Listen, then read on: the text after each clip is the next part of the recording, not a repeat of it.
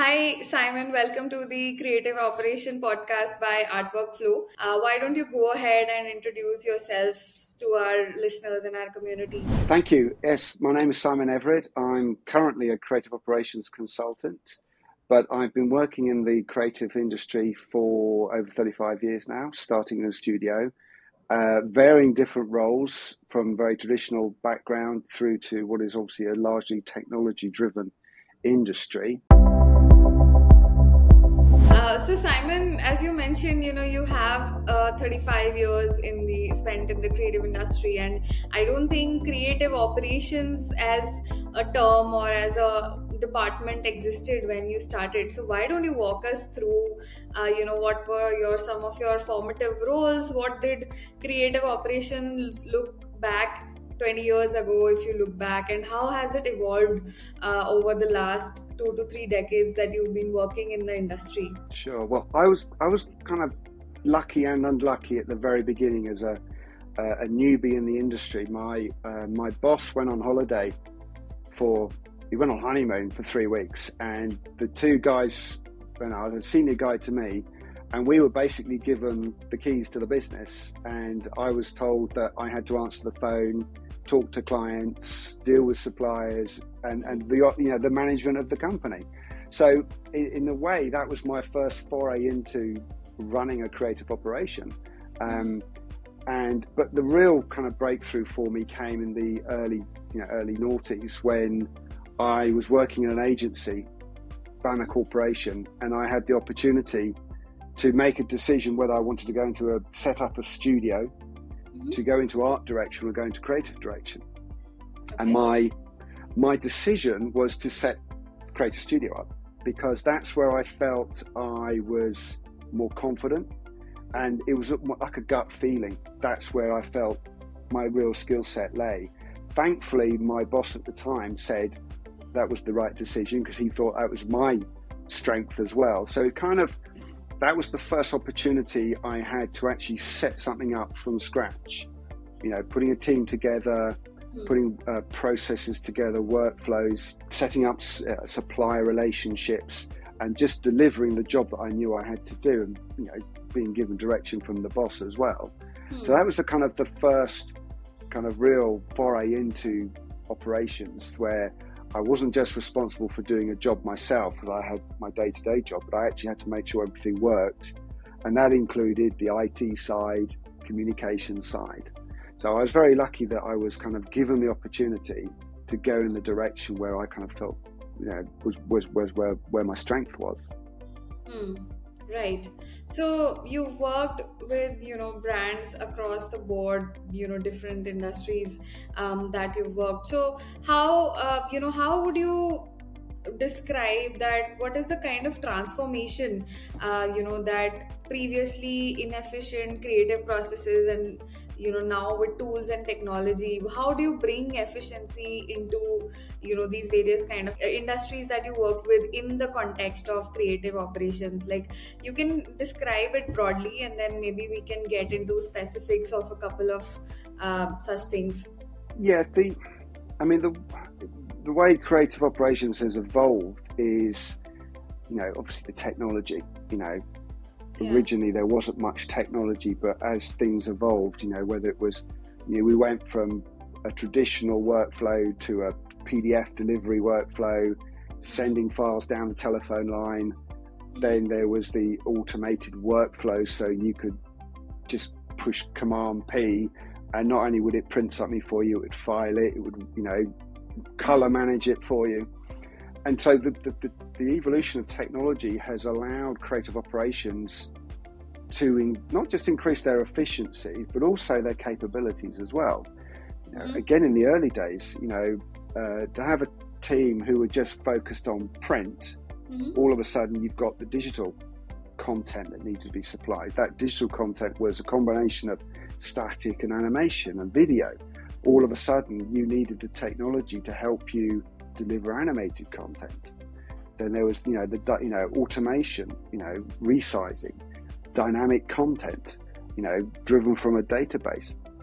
What what technology has given us is that to be able to do more with mm. the same or with less people. Mm. And from doing things repetitively, those boring jobs like saving PDFs into the right location or sending them to the right printer, that's stuff that your team generally don't want to do. So if you create an automation process to allow them to do that, you know, they just hit one button and it goes off and they can get on and be more creative, you know, do work that they're more interested in. No one likes doing the boring, repetitive stuff. So technology's made those types of roles not so much redundant. They, they, they've taken the, the mundane stuff out the way because it ensures consistency for a start, if nothing else. And it then allows your own team to develop their skills and expertise and roles where they potentially want to go. And that includes things like video, animation, as well as just kind of resizing or maybe it's a little bit more design rather than just being, you know, just being an art worker uh, in some respects. So that's where I think the technology and, and it's it's going exponentially now. You know, this the, the you know AI, where can that take us? It's it's still I don't think a lot of people know where it's going to take us, but it's worth investigating if nothing else because again, if it can make us more efficient, if it can make a better product, uh, if it can mean that we can make it more efficiently and sell it cheaper to our clients, they're happier.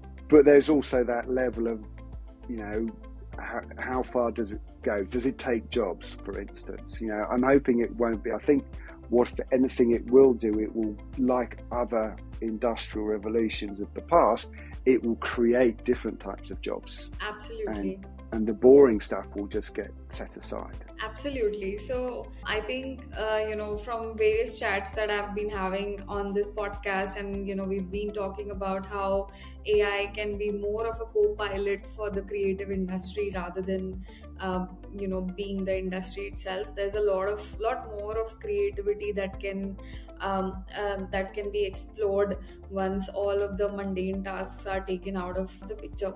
So now, uh, you know, um, coming back uh, to your experiences any particular uh, project uh, or any particular implementation that you did in your across your career uh, you know could be a recent one could be an old one as well that you know you thought was a very transformative project? And i ask this because you know we have had conversations uh, with creative ops professionals where they have mentioned that there isn't a lot of content out there for for them to learn from. So you know why don't you walk me through one of your projects? You don't have to I, take a name or anything just like you know what was the problem statement how you solved it and go about it. Yeah. It's a, it's a very simple project that I've, I've got in mind, and it's a very recent project. I I, I was asked by a, a, a CRM agency mm-hmm. to come in and help them build a creative process because they didn't have one. Okay. And what this meant was that the the creative team weren't working in a consistent way.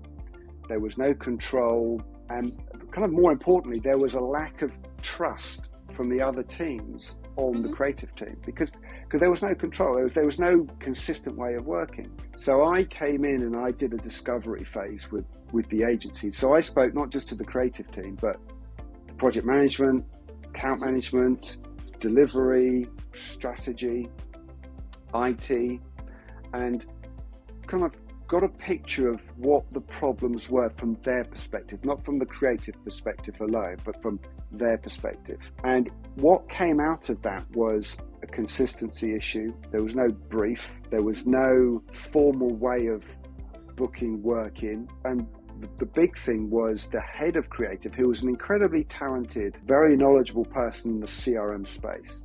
He knew a lot of a lot of technologies, a lot of stuff. Mm-hmm. He was a bottleneck.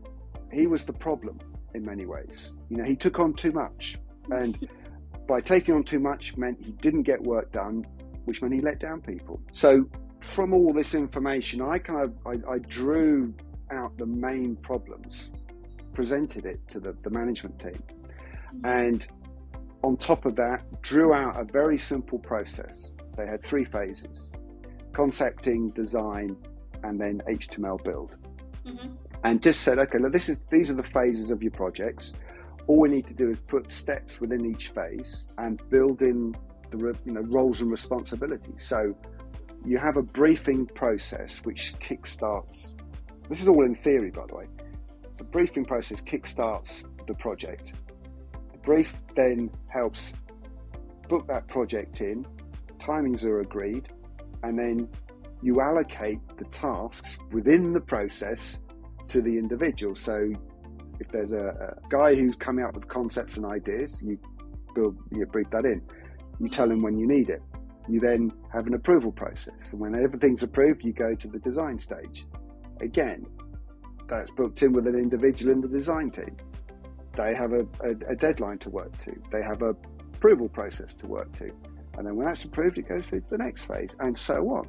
And when I proposed the, the workflow, in principle, everyone thought it was great. But obviously, there was some concerns about okay, how are you going to, how does it work? Hmm. They had a workflow, very simple workflow tool that they were were using, but they weren't again using it for all clients. They hmm. weren't using it properly. They were using a free version of it as well, which didn't help. So I proposed that they buy some licenses that freed up more, you know, functionality for the, the technology, and we effectively built their process in this workflow tool. The tool itself was Trello, which is a relatively simple tool. They, they, there was familiarity there. So people, you know, when you introduce new technology, the lead time's a lot longer. So because there was a bit of a time, time was of the essence for me to get this up and running, it's, it's use what was familiar. So majority of people knew Trello, they accepted it, and then what, what we did is simply build nice little automation. So when one task was effectively completed, the person pushed a little button say it's complete. It would automatically move it to the next task and notify the person who's in charge of that task. There you go.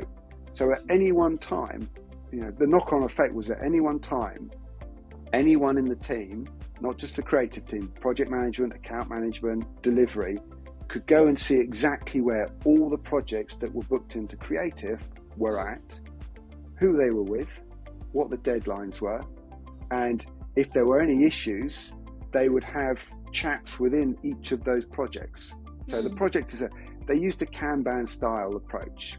So mm. you had a project, and that project literally moved from stage to stage on the Kanban chart. Correct. And it, it wasn't rocket science. It wasn't. It, but what made it work was it was it was simple and it was clear, and it meant that everything did the same. It was all the same process. There was no. If there wasn't a need for design, it was just an HTML build. That's fine. Hmm you put the project straight into HTML, but the process itself still required approval. It still, everyone knew where it stood. So that, that for me was a, a really good, and they gave me a recommendation on LinkedIn as well, which was lovely. Um, but that was a that was a really nice, simple project whereby you just took something that was chaotic and gave it some order, and faith in the creative team was restored.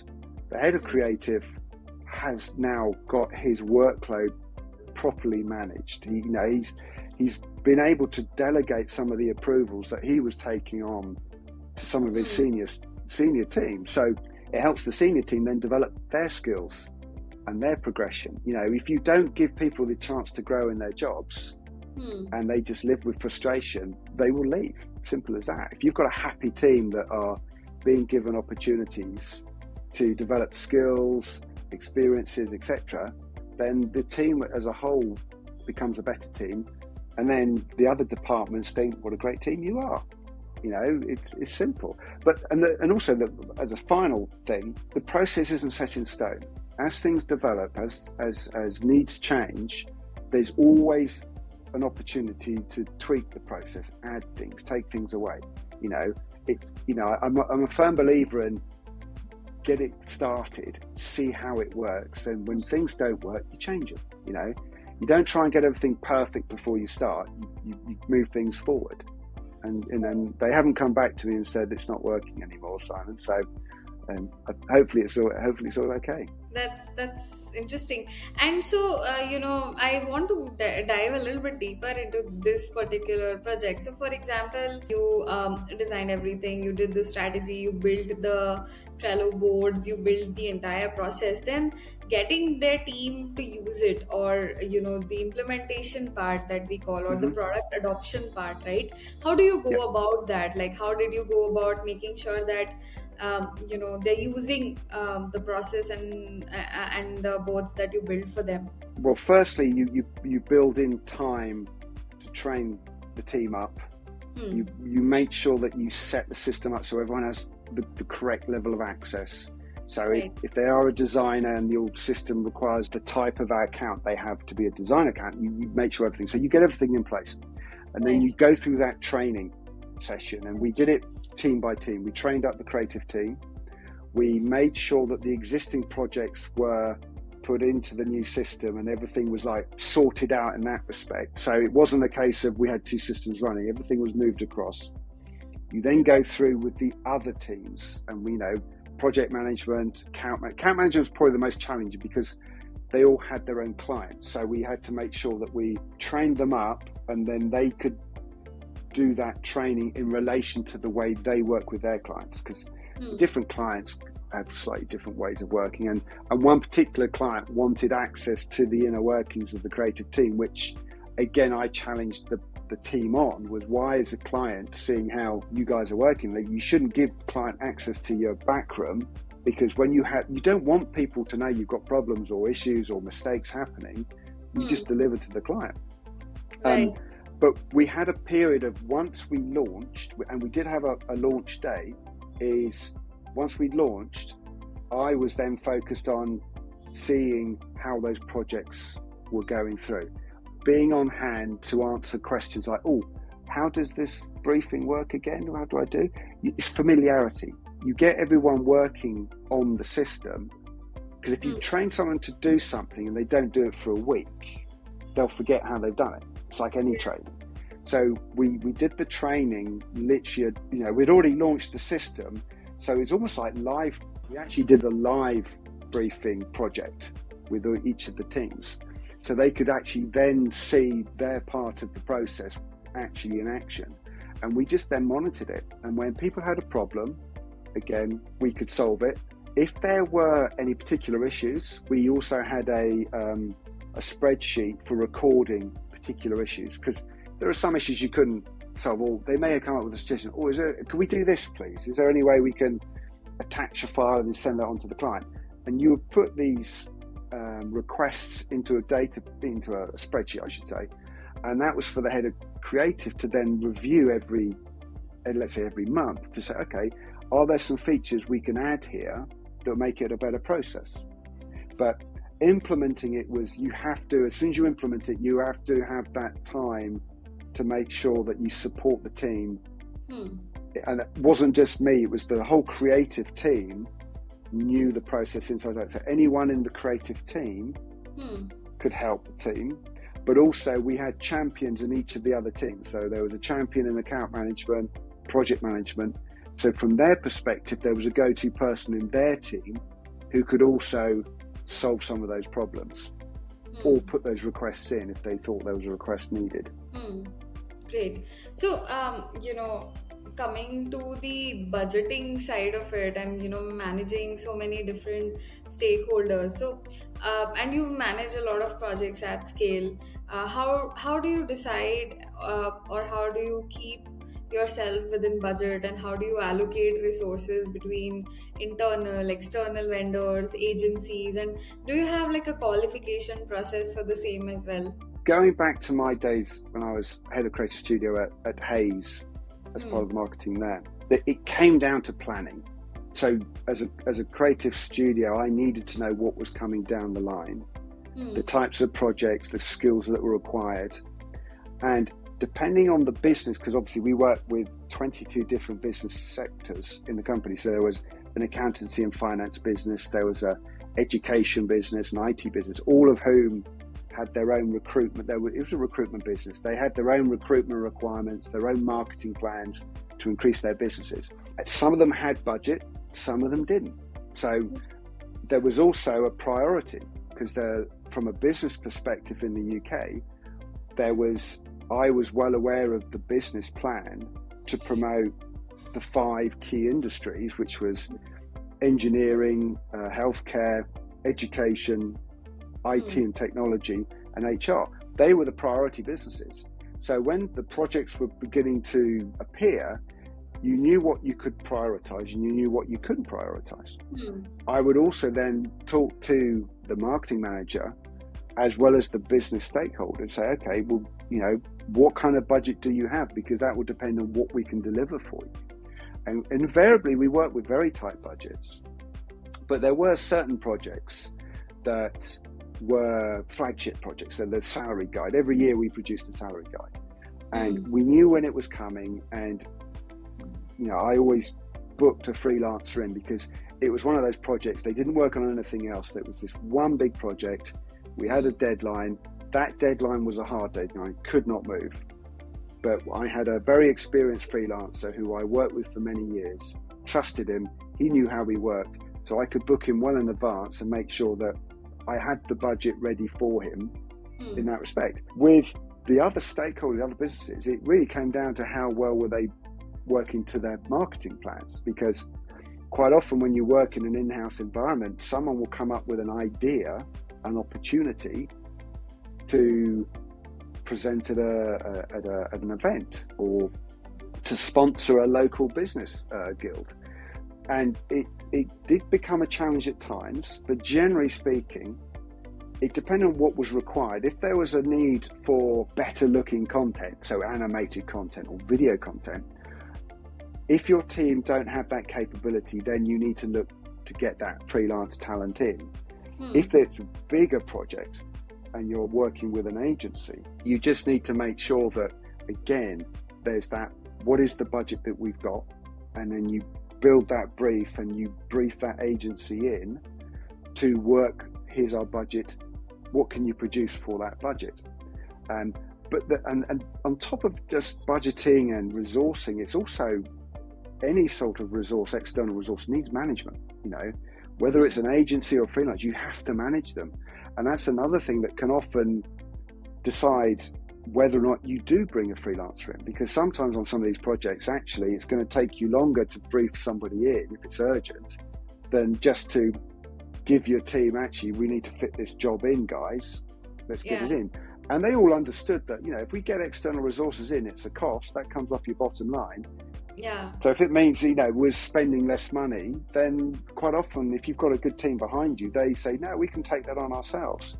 Hmm. But obviously, the other thing is to you know set up your capability, you know your training programs to make sure that you can your team are more capable of hmm. producing more and better and more sophisticated work as well. So you're less reliant, and hmm. then all the freelancing side becomes and the agency side becomes really a matter of delivering something that you just need to deliver because you don't have enough time. You, you, you're, you're maxed out. Hmm. Got it. Interesting. So to summarize, you know, you would say two core things, which is one is the priorities of the overall business in terms of goals and industries, yeah. and second one would be the capabilities that you have internally, capabilities and bandwidth basically versus how much you want to yeah. outsource. And and having that vision, that's why the workflow tools that you know, project management tools are so in, important. If you can see what your team are working on, you can see Mm. And, it, it, and even better, if you can provide data to your boss to say, this is how busy my team are. If mm. they're working at 80% capacity or 90% capacity, where I've worked in the past, you've got evidence to say, I need some resource. Because obviously, a lot of people, you know, you, you know, I've worked for some tough bosses who said, why, you know, why can't the team cope with it? Why don't you just give them, you know, give them more and tell them to work, work later?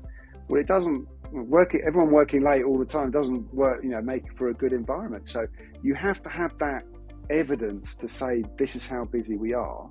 So having sort of project management you know using a system like that rather than working off a spreadsheet which i've had to do in the past you know it gives you that evidence to say look this is you know, and time recording as well. So you can see what time's being recorded. So it gives you that evidence to say I need we're, we're at maxed out. We need this help if you want to deliver this campaign. Yeah.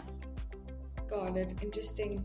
So I think we are pretty much at the end of this conversation. Um, I didn't realize, you know, how time passed with your It stories. goes quick, I, yeah.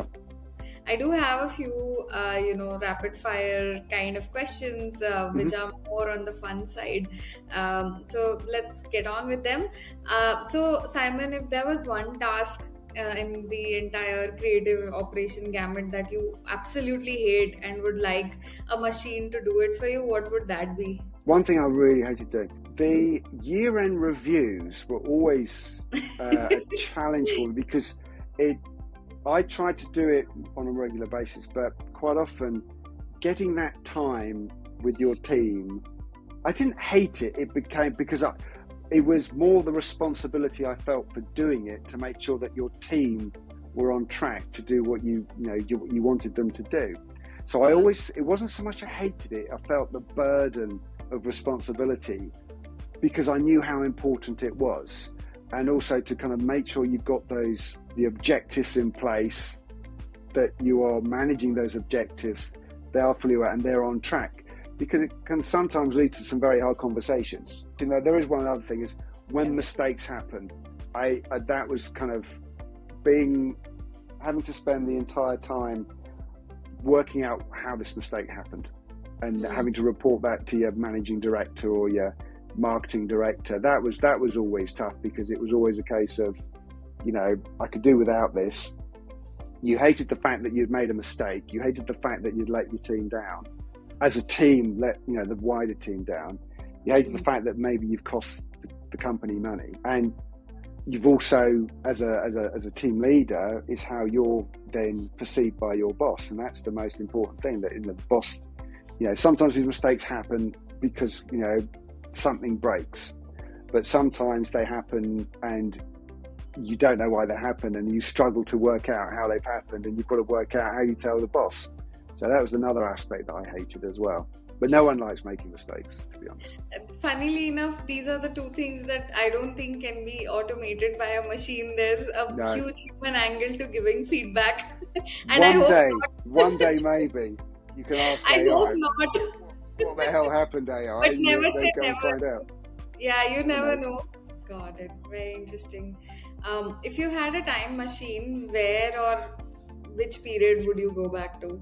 What even in my lifetime or any time Anytime. I, I'd like to go back to the 60s because it was a it was a real explosion of discovery you know for everything you know music changed fashion changed um, business changed and also you know I come from a time when technology didn't rule our lives and Hmm. there's also a nice you know sometimes you can think back on just you know your, your early adulthood and think how did we get from London to Edinburgh back then without Google Maps or the train lines on on on a, on a mobile device. But I think the '60s were the '60s for me. I think was always a fun, a real fun discovery decade, um, where everything just kind of became possible. It became colourful, um, and you know, from the dark days of you know the '40s and the '50s, you know, the '60s really kind of exploded. Interesting. Um, so I think that brings us to the end of our conversation, Simon. It was really nice having you uh, on the Artwork Flow podcast, and thanks again Thank for you. taking out the time. And I'm really, um, you know, impressed by the energy and passion that you still have um, after working for so many years in the industry. So kudos to that, and all the best. No, thank you. And in all honesty, I've, I've, I've been very lucky to work in an industry that I love, you know, simple as that, you know. So thank you for having me.